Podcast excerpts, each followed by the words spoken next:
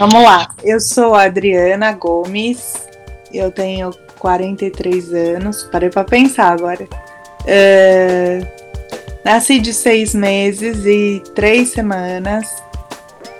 Tive paralisia cerebral. Afetou os membros inferiores.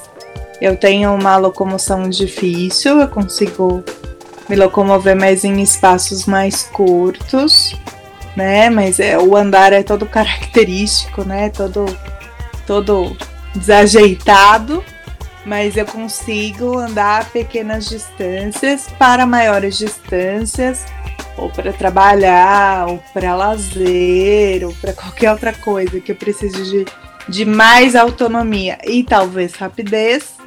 Eu uso cadeira de rodas. Sou diretora de escola de uma MF grandona João Amos Comênios, lá no Vista Alegre. Tenho 1.023 alunos de 7 a 14 anos, de 6 a 14 anos. Eu fui 12 anos professora de educação infantil e de ensino fundamental. Antes de, depois eu fui coordenadora pedagógica por sete anos e depois, agora, diretora por mais cinco, até agora. É, então, nesses 12 anos, assim, na verdade, é, até por, por ser deficiente, por ser pessoa com deficiência, eu não difiro muito a pessoa sem deficiência da pessoa com deficiência. É, Para mim, é, é um jeito diferente de ser. É, e cada um tem uma maneira de ser, de verdade, independente de ter a deficiência ou não. Então, assim, para mim é claro que as pessoas né, têm, têm as suas dificuldades, têm as suas especificidades, isso a gente não pode uh, nunca uh, ignorar, mas assim, a gente atendendo a, a todas essas necessidades, todas as pessoas são uh, como é que eu poderia dizer, comuns. Porque o que, que as pessoas querem? As pessoas querem se realizar pessoalmente, as pessoas querem se realizar profissionalmente, as pessoas querem ser amadas. Isso é do humano, né? Não é da pessoa X ou da pessoa Y ou da pessoa gorda ou da pessoa magra ou da pessoa uh, uh, LGBT. É, todo mundo, todo mundo quer isso. E, e aí que eu encaro, né? São, somos seres humanos todos. A, atendendo às necessidades de cada um, somos todos somos todos iguais nesse sentido das sensações e dos sentimentos. O que, que a gente precisa fazer? A gente precisa trazer uma igualdade de oportunidade dependendo da dificuldade que a pessoa tenha. Eu me incluo. Não depende muito do outro me incluir, porque se eu depender disso, eu vou fatalmente sofrer, porque eu vou passar pela aprovação ou reprovação do outro. E quanto à deficiência, não tem aprovação ou, ou reprovação. Eu nasci assim. Então, é. eu me incluo. Não importa se você não vai me incluir. Se você não vai me incluir, eu também eu não, não sou uma pessoa, claro que tenho educação, eu vou ser educado com, educada com todas. Mas assim, se você não vai me incluir, você também não vai participar do meu, do meu círculo. Né? Do dia a dia, né? É, eu vou, eu vou, eu vou trazer para mim as pessoas que, que me querem, que entendem, que me gostam, enfim. Isso é difícil, ah. tá? É uma caminhada bem grande. Não, eu tô, tô falando para você aqui do alto, do, do alto dos 43 anos, mas não foi sempre assim, não, tá? E assim, eu acho que, que tem quando você está aprendendo isso, quando você está vivendo isso pela primeira vez, né? E tem um impacto enorme. Ai, meu Deus, a pessoa disse tal coisa. E aí você fala, você, né, fica magoado, fica... depois você aprende que, que você é assim, né, e você ah. aprende a se gostar deste jeito. É, aí você, você começa a entender que isso é uma particularidade, e sendo uma particularidade me faz singular de todo. Se eu pensar, eu sou singular a todos. E isso uhum. É, pode ser uma boa característica, depende de como a gente encara, mas isso, putz, demora, viu, gente? Demora, tem sofrimento, acho que demora. É, depende também de quem está do seu lado, de quem são os seus cuidadores, como é que eles veem isso também, né? Eu tenho uma mãe que foi uma leoa, entendeu? Continua sendo. Hoje ela tem mais idade, hoje é o contrário, hoje eu cuido dela. Mas assim, é... sempre. Nunca. Vou te dar um exemplo. Por exemplo, tomar banho. Sempre tive dificuldade para de locomoção. Minha mãe nunca me levou para o banho. Ela me levava para o banheiro. Aí depois ela dizia assim: segura na pia, segura na parede, segura no vaso, segura no bidê, segura no registro do, do, do banheiro e senta. Ela poderia me levar. Seria mais fácil se ela me levar. Mas ela estava me dando peixe. Talvez se ela fizesse, eu não teria as condições que eu tenho hoje. Quando, por exemplo, eu lembro alguns, algum, algumas passagens, por exemplo. Tem época eu fiz, quer dizer, continuo fazendo fisioterapia até hoje, desde do, de um ano de idade. Então, parei um tempo aí porque quis tentar outras coisas que estava enjoada, mas você tem que voltar, não tem jeito. Uh, lembro uma vez que eu que eu fiquei muito brava, que eu não queria mais fazer, que ai, que dó, que isso, e que aquilo, e eu não quero, um drama. Ela me levou pro quintal e tinha um monte de formiga. Ela falou assim: Olha, eu não sei o que, que deu na cabeça dela naquele momento, mas foi iluminado. É, olha as formiguinhas, tô olhando. O que, que elas estão fazendo? Levando, os, eh, levando folha pro formigueiro. Quantas folhas ela, elas levam? Uma, elas são pequenininhas. Na sua vida vai ser assim. Você vai fazer uma coisa de cada vez. Você vai fazer cada coisa como você pode. Mas vamos lá olhar o formigueiro agora. Quantas, quantas folhas tem aí? Um monte. Qual é o esforço das formigas? A sua vida vai ser desse jeito. Então não adianta ficar dizer que não quer, não adianta. É isso. Você vai aproveitar a oportunidade que você tem para fazer ou você não vai? Ela nunca, tipo, passou a mão na cabeça, ai, que linda, tadinha, fica sentada. Nunca. Nunca. Então, acho que mu muito depende de quem está do seu lado. Também. E do que essa pessoa acredita. Se ela acredita que você pode, ou se ela acredita que você não pode. Que se ela acredita que você não pode, você aprende que você não pode e que você é diferente dos outros e que você não pode. Lá na escola eu não tenho acessibilidade quase nenhuma. Infelizmente, é um negócio que eu brigo assim loucamente. Não para mim só, para mim também, mas para todas as crianças que estão lá. Então, mas banheiro no térreo, banheiro acessível eu tenho. E profissionais para lidar com isso, a prefeitura também fornece, que é a AVE, que é auxiliar de vida escolar. Que ela fica com os alunos em todos os momentos que eles estão fora da atividade com o professor. Então, o recreio, se eles precisam sair para usar o banheiro, tudo que eles precisam, que, que uma criança pode precisar fora da sala de aula, esse profissional está lá para ajudar. Se você tem uma gestão democrática que acredita na possibilidade das crianças, independente de quais sejam elas, tá tudo bem.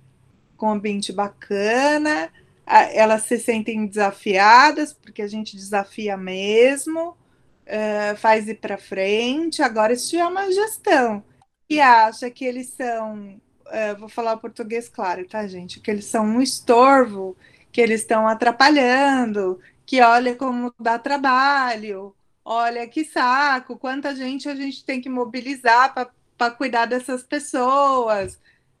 Aí, gente, aí a ladeira abaixo. E a próxima, meu amor.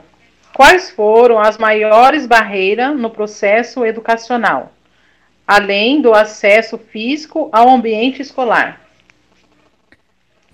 É, no meu processo escolar? Ou Isso. no das crianças hoje? Ah, pode ser no seu ou em geral. O que, que você tá. acha?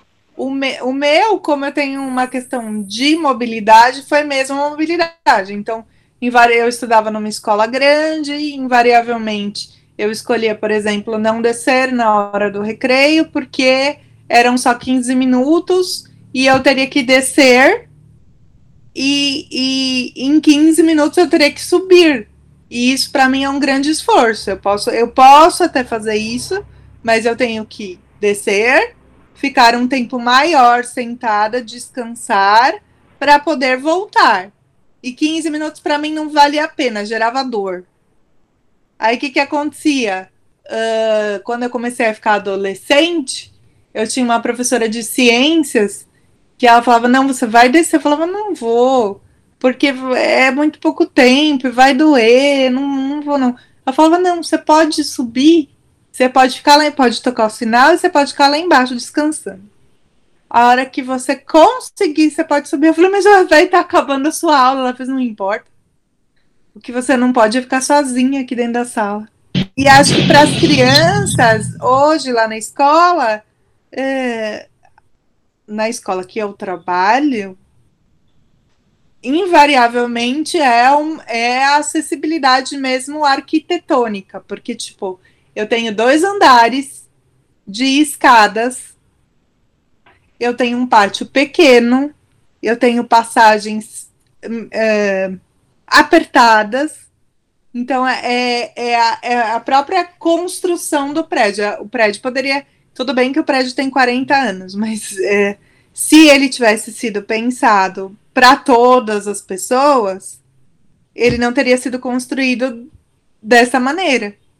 Mas é que naquela época não se pensava da maneira que a gente pensa hoje e nem tinham as leis que a gente, de proteção que a gente tem hoje. Eu acho que dificultou o aprendizado, porque todas as experiências que passam pelo corpo, eu tinha outras percepções. E nem sempre eram as que precisava ter ou eu fiquei uh, parte dessas percepções até por não, não conseguir. E naquele tempo eram poucas as pessoas que que falavam, ó, oh, vou fazer de outro jeito, tá? Para você que adaptavam. Ó, oh, vou fazer de outro jeito para ver se você consegue. Não, tipo, olha, você não consegue, você senta ali, tá? E você você fica assistindo, tá bom? Então, assim, eu, eu perdi muita coisa nesse sentido, porque eh, eu acho que dá para fazer. Eu acho não, eu tenho certeza que dá para fazer todas as coisas. Só que vocês fazem diferente de mim. É isso. Só que alguém precisa, precisa olhar e falar: opa, não vai ter jeito, ela não vai conseguir desse jeito. Você não quer tentar de outro jeito? Mas você tem que ter, você tem que ter esse olhar, porque se você não tiver, você passa por cima que nem trator e você não vê a pessoa e manda ela sentar ali e ficar ali. E facilitar, facilitador é que eu sou tagarela, gente. Quem tem boca vai a Roma. Então eu. Você pode me ajudar? Você pode fazer não sei o quê? Ah, eu preciso de não sei o quê. Então, gente, eu tô na rua hoje com a minha cadeira de eu não conheço a pessoa, a pessoa tá passando. Hoje com Covid menos, porque as pessoas ficam mais assustadas. Mas assim, antes do Covid, uh, tá passando alguém e fala, uh, eu dirijo, né? É um carro adaptado. Então, tipo, preciso tirar a cadeira para ir em algum lugar. Aí vou sozinha. Aí passo, moço, você pode me dar uma ajuda? Você pode tirar uma cadeira de roda de trás do carro? Então, tipo, é isso. Tem gente que fala não, viu, gente? Na cara dura, não. Não. Ah, beleza. Ter um. Não um olhar único para as coisas. É o que eu falei, cada um faz as coisas. Cada um faz de um jeito. E quando tem uma pessoa com uh, uh, uma pessoa com deficiência, no meio disso, ou mais pessoas, ela tem outras necessidades que talvez você, como um ser humano que não tenha deficiência, não consegue pensar nesse universo. Então, talvez, se você não conseguir pensar o que você pode fazer, talvez você perguntar para a pessoa, porque ajuda pra caramba. Tipo, se a gente fizer assim, você consegue? Porque as pessoas ficam procurando bula. Acha que as pessoas vêm com bula, sabe? E a gente não vem com bula. Então é só perguntar. O que que, o que, que eu como é que eu posso fazer para você fazer a mesma coisa? Nem que a pessoa não saiba adaptar. A pessoa que tem a dificuldade sabe. Não, peraí, calma aí que eu vou que eu vou pensar.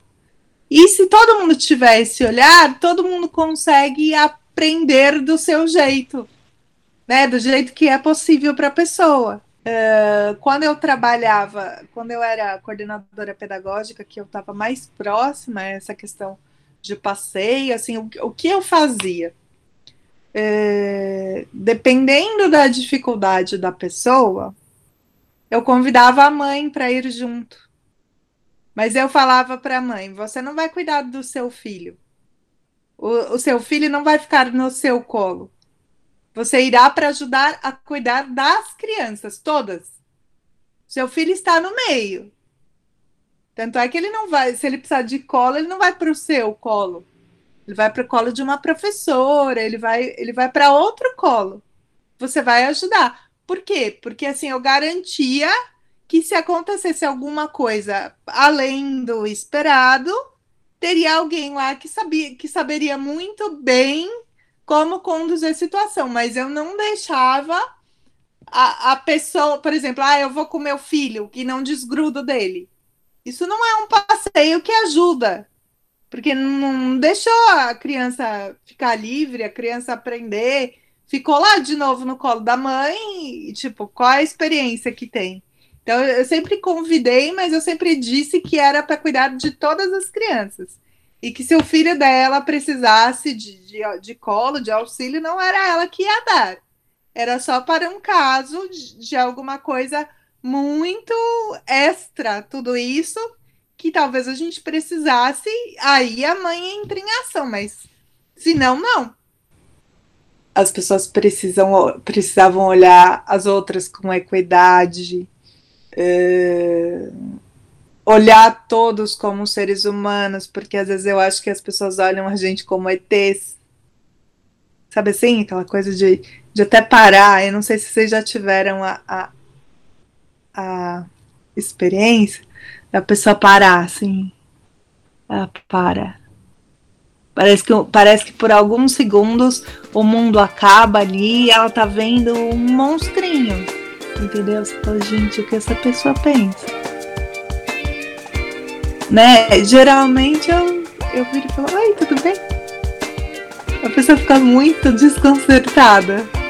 E tipo, tá olhando tanto? Por quê? Tipo, qual é a anormalidade tão grande de estar em cima de uma cadeira de rodas, entendeu?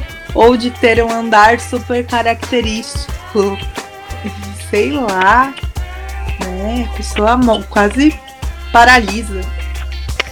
É verdade. Eu passei isso com meu filho cadeirante. A moça ficou olhando muito para ele. Eu falei pra ele: já achou o defeito dele? Não é físico, é mental. É dentro do cérebro. Aí ela não sabia onde enfiava a cabeça. Ela não sabia onde enfiava a cara. Então é complicado claro. essas coisas, né? Muito complicado.